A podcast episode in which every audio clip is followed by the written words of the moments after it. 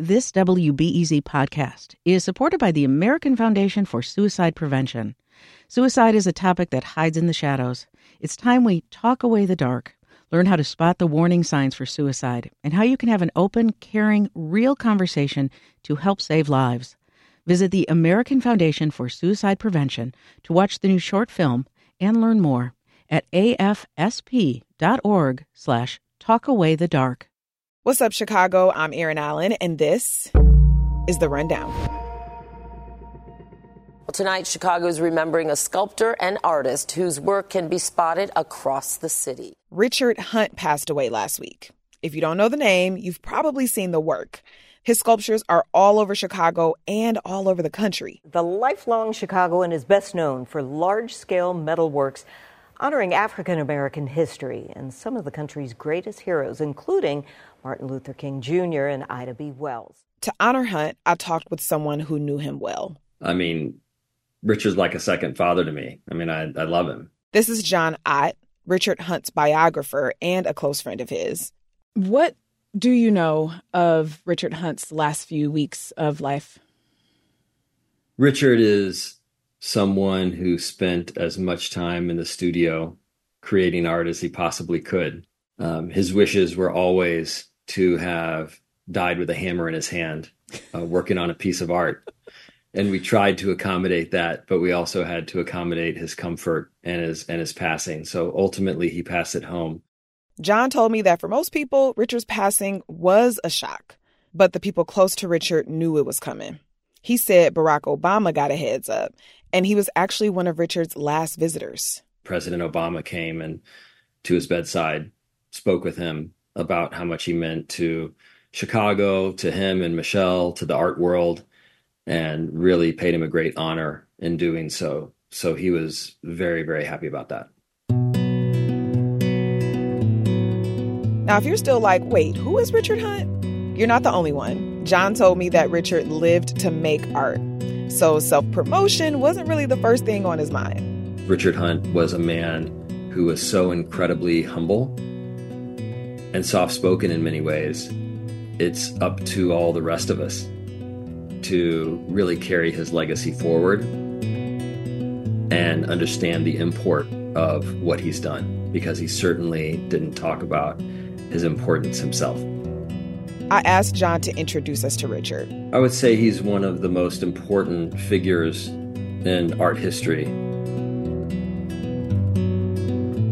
He was using the industrial materials of the time, and if you were to ask Richard, he, he would say the same of Michelangelo, who was using marble just as they were building bridges out of marble mm. and stone. He was carving. And just as Chicago was a city of steel and iron and copper piping and aluminum, that he was creating art out of those same materials. So he very much saw himself in that lineage. Mm-hmm. Today, we're going to look back at the incredible life of this prolific sculptor. His childhood on the South Side, his startling scholarship to the School of the Art Institute, and how the death of Emmett Till, his neighbor, profoundly changed his art. But first, I asked Jon how he got so close to such a legend. My parents had introduced me to Richard when I was in high school. They had attended some events with Richard, and Richard, as the ever gracious man that he was, invited uh, our family to come see him in his studio. And I was taken with him, as so many are, pulled into the absolute awestruck moment of seeing this incredible cathedral like studio mm. in Chicago something that is unlike really any artist studio that that has existed in this country. Describe it. T- take me there. It has skylights 45 feet above, and the light pours in wow. as if light from a stained glass cathedral. Mm. It's a wide open space, uh, 5,000 square feet. But I use the word cathedral not just because of the impression of, of how it looks, um, but also because the man who inhabits it is is much like a monk, mm. living in a very mm. austere life. Richard was not someone who sought to accumulate wealth. He was living in the present moment every day. Mm. And I think that's why he drew so many people into his orbit and so many people considered him a part of their family He was so in the moment, both in the presence of people, but certainly in the presence of his art. Mm-hmm.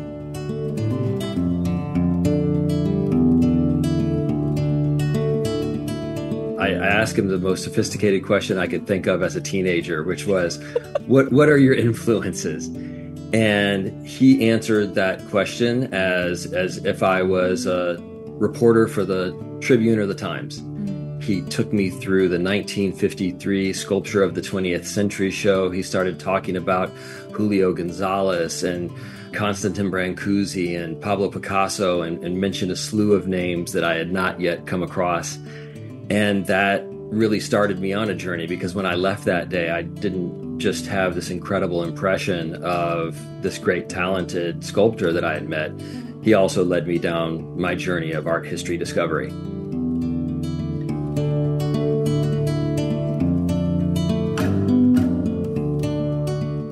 In 2003, I was engaged to be married to my lovely bride, Molly, and I decided, well, now I'm grown up enough that I should be able to collect a piece of art. And so I said, I know exactly who I want to go to, and made a beeline for Richard's studio. Mm. And of course, he welcomed me with open arms. And I bought my first small sculpture, and that started my art collection. And at that time, as we were planning our wedding, we invited him to our wedding as a, as a guest of honor, thinking, of course, he wouldn't be able to come. He showed up. And wow. not only that, but he took to the dance floor and we had drinks together and we really enjoyed a moment together. And, you know, he's been a member of our family or mine of his ever since. Wow. That's really beautiful.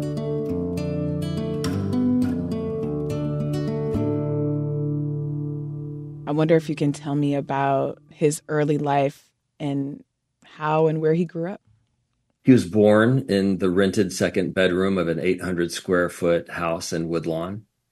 His parents were what he described as strivers. They were doing everything to to get ahead and provide a life for him and his younger sister. Where he was born geographically is of some consequence because uh, when he was a toddler, two blocks north of his home was Lorraine Hansberry's house, where the white mob assembled outside and started throwing things through the window. And this is Lorraine Hansberry uh, was a famed playwright. Famed playwright, yes, that would go on to to to write about that event in some detail. That was two blocks north of his home. Two blocks east of his home was the childhood home of Emmett Till, who uh, he didn't know at the time, but would go on to play a really mm-hmm. Formative experience in in Richard's coming of age. Mm-hmm. How did he become drawn to art as a as a youngin? He was very much encouraged by his mother. He's sometimes described his father as tolerant and his mother as encouraging. She was a singer. She performed in black opera companies. She enrolled him in classes at the Southside Community Arts Center. So his support as a child participating in the arts was there. And it was really aided by this background of consistent visits to Chicago's great museums, which were all free and open to the public at the time, which she took mm-hmm. full advantage of. But also keep in mind, his mother was the first Black librarian woman in the city of Chicago. And he grew up literally on the floor of Chicago's libraries, including what is now the Chicago Cultural Center. Wow. And then enrolled at age of 13 at the junior school of the Art Institute. 14 is when he met his teacher, Nelli Bar, who really recognized his particular gift for sculpture and mm. encouraged mm. him in that route up until he applied for a scholarship to the School of the Art Institute. Right. So so this was a really pivotal moment, right? This this application to, to that scholarship while he was a teenager at Englewood High School. Can you tell me about that that time and how that went? It certainly was. At the time, he had been studying art since he was 13, and as a senior in high school, saw a flyer in the hallway that invited Chicagoans to submit their art for a full ride scholarship to the School of the Art Institute for a bachelor's degree. He submitted um, paintings, drawings that he had done. And a number of months later, he received back the news that he had won the scholarship. Mm-hmm. And that was an incredible moment for him because he, he was so intellectual. He could have chosen a number of different routes in his life. and he's told me he could have gone on to be a scientist. He could have gone on to be an academic. He had a wide array of interest and was a true Renaissance man. However, in, in this way, you know, he had he had chosen art, but I think at this moment of his life, art chose him, mm. and he was awarded the scholarship. When he went to receive the scholarship, it was an event, and as you might imagine, the panelists, the judges, were mainly society ladies, uh, wives of people who were patrons of the museum uh, community. What year is this? Get, get, you know, give us a sense of yeah. What time are we in American history at this point? Sure. This is this would be in 1952. All right. All right. Okay. You know, he's he's uh, segregation he's a, is is alive and well. Yes, uh, certainly. Uh, and he he's a you know a senior at Englewood High School, and he shows up to the ceremony where he's going to be awarded it, and he describes the scene as I don't know who they were expecting, but they weren't expecting me.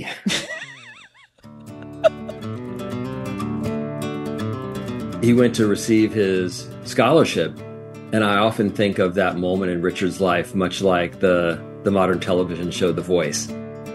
He had been chosen only for his talent. Ah. What a wonderful thing that is. Yeah.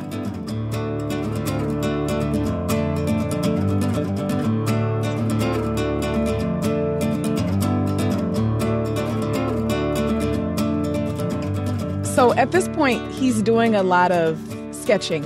Um, how, how did he become interested in sculpture? In that exhibition, the 1953 Sculpture of the 20th Century, that had traveled from New York, Museum of Modern Art, to the Art Institute in Chicago, he fell in love with metal. And that is when he resolved to become a metal sculptor. But not having any means, he, inspired by that exhibition and the incredible talent on display, made a beeline to the hardware store in the south mm-hmm. side of Chicago in Englewood and bought himself a soldering gun and a spool of galvanized iron wire mm. and created his own technique to be a metal welder. And he would take those soldered wire figures. At this point, his art was figurative um, and would sell those at art fairs, raising money to save up for a welding torch, which mm. is what he had set his sights on. Wow, uh, talk about assemblage, assemblage art, um, and just like straight up ingenuity and, and resourceful resourcefulness. Um, I, I I can't imagine just creating your own technique just out of sheer motivation to to get better and do what you want to do. Um, Another pivotal moment in his artistic career happened while he was a student at the School of the Art Institute. Tell me about how people first started to take notice of his art. Well, he started in the mid 50s when he was in school to submit some of his art to the Art Institute's Chicago and vicinity art competitions. The famed curator of the Museum of Modern Art, Dorothy C. Miller, came to be a juror on one of those exhibitions. Mm-hmm. And she saw a piece called Arachne. And that was something that she recommended to the Mo- Museum of Modern Art to acquire. And they did, and it was shown later that month. Mm. So here was a student still in his undergraduate degree studies having his first piece acquired from MoMA, which has happened since then, but in the 50s was unheard of, and certainly uh, from a young African American sculptor. Wow. I have a picture pulled up um, of of this piece, and I don't know if you can. You probably can't see it, but if if you can even remember, I mean, it's it's giving humanoid, um, but also, uh, you know, I mean, it's figurative. Um, can you describe it for the person listening? Certainly, the piece is a figure turning, spinning in a moment of metamorphosis. You know, this idea of metamorphosis was a crucial aspect that Richard Hunt meditated on and really thought a lot about because of the change of of him becoming a man because of the change of where we were in history mm. and because of the role that art was playing certainly in changing expectations um, metamorphosis occurred as a consistent theme through many aspects of his life i want to get into that a little bit in the context of him being like an artist during the civil rights movement him creating art inspired by that, him contributing to the civil rights movement. I mean, this is this is a dynamic kind of way to be. Um, and I, I wonder if you can tell me more about how his he himself and as an artist and as a person existed. Certainly. Well, I, I think up until the point of the open casket funeral of Emmett Till, Richard's artwork was characteristically more juvenile. It was contemplating figures uh, that were family life. It was contemplating mm-hmm. figures and depicting things that he had seen in the circus. so there was a playfulness uh, and there was a, a, the innocence of youth. I asked him once if he had ever gotten trouble, you know, when he was a kid, and all he could come up with was he stayed late at the Field Museum looking at the African artifacts, and when he when he got home quite late, he received quite a uh, a reprimand from his mother, and you know that I think that story is so representative of Richard, someone who, would, of course, till the till the day that he died, you know, would get lost in art. Yes, wow. So that that, that noticeable change that occurs from the moment that he saw Emmett Till, you see his art take a very different turn. Mm. You see the surrealist uh, elements of his art emerge. You see things that represent bones, organs exposed. You mm. see um, the kind of uh, piece like Hero's Head, which is most emblematic, which is a direct representation of Emmett Till's head mm. that he hmm. did just a few months after he saw Emmett Till, which has the cracked skull. It has one eye missing. It's a deformed face. It's the you know the bloated lips from being you know yeah. submerged he saw that face and he recreated it in steel it's a what the washington post just recently described as a modest but searing piece and he did paperworks as well he did uh, a piece called prometheus that piece represented the story of prometheus who was chained to a rock and had an eagle eat out his liver every day. He was cursed by the gods. That piece that he did of Prometheus, however, had a deformed face, right? Mm. It was a it was a martyred figure. And this idea of simultaneously struggling to find optimism, struggling to find hope mm. for the future, but reconciling with the violence that he witnessed was something he worked through with his art. And I think where he landed is where everyone would recognize him and know him today, which is art that represents ascension, flight, freedom in every form. Of course, freedom from gravity in a in a simple sense. You know, flight is is moving away from the earth. It's the ability to ascend, mm-hmm. but it's also getting closer to heaven. It's also getting closer to our ideals certainly he spent a lot of time reading about the history of the African American experience that informed that idea of always wanting to, well, he would, as he would say, lift as we climb.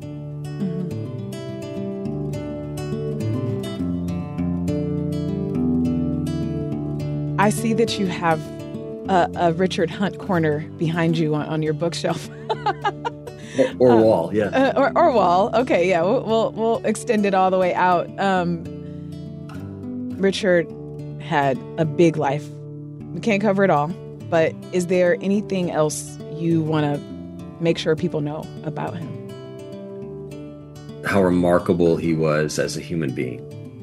His warmth, his humility combined with his truly towering intellect. He was a, a genius.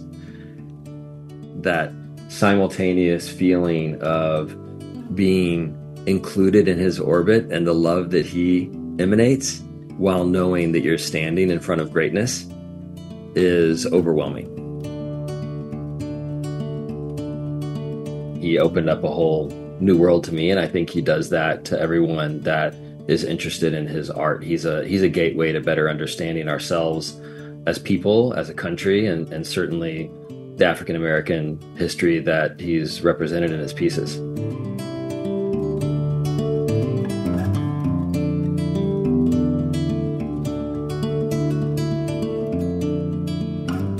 Jon Ott is a Richard Hunt's biographer. He's also the archivist and vice chair of the Richard Hunt Legacy Foundation. Jon, thank you so much for sharing about Richard Hunt, the man that you knew and loved so much. Thank you so much. And I'll end with what Richard Hunt would have ended. Goodbye for now. Goodbye for now.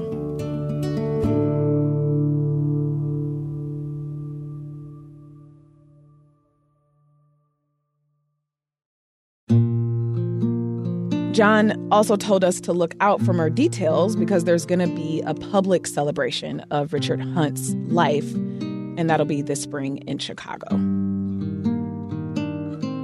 And that's it for today. Thank you to Justin Bull and Sarah Stark for producing The Rundown, and to Ariel Van Clee for editing the show. Brendan Banaszak is our executive producer.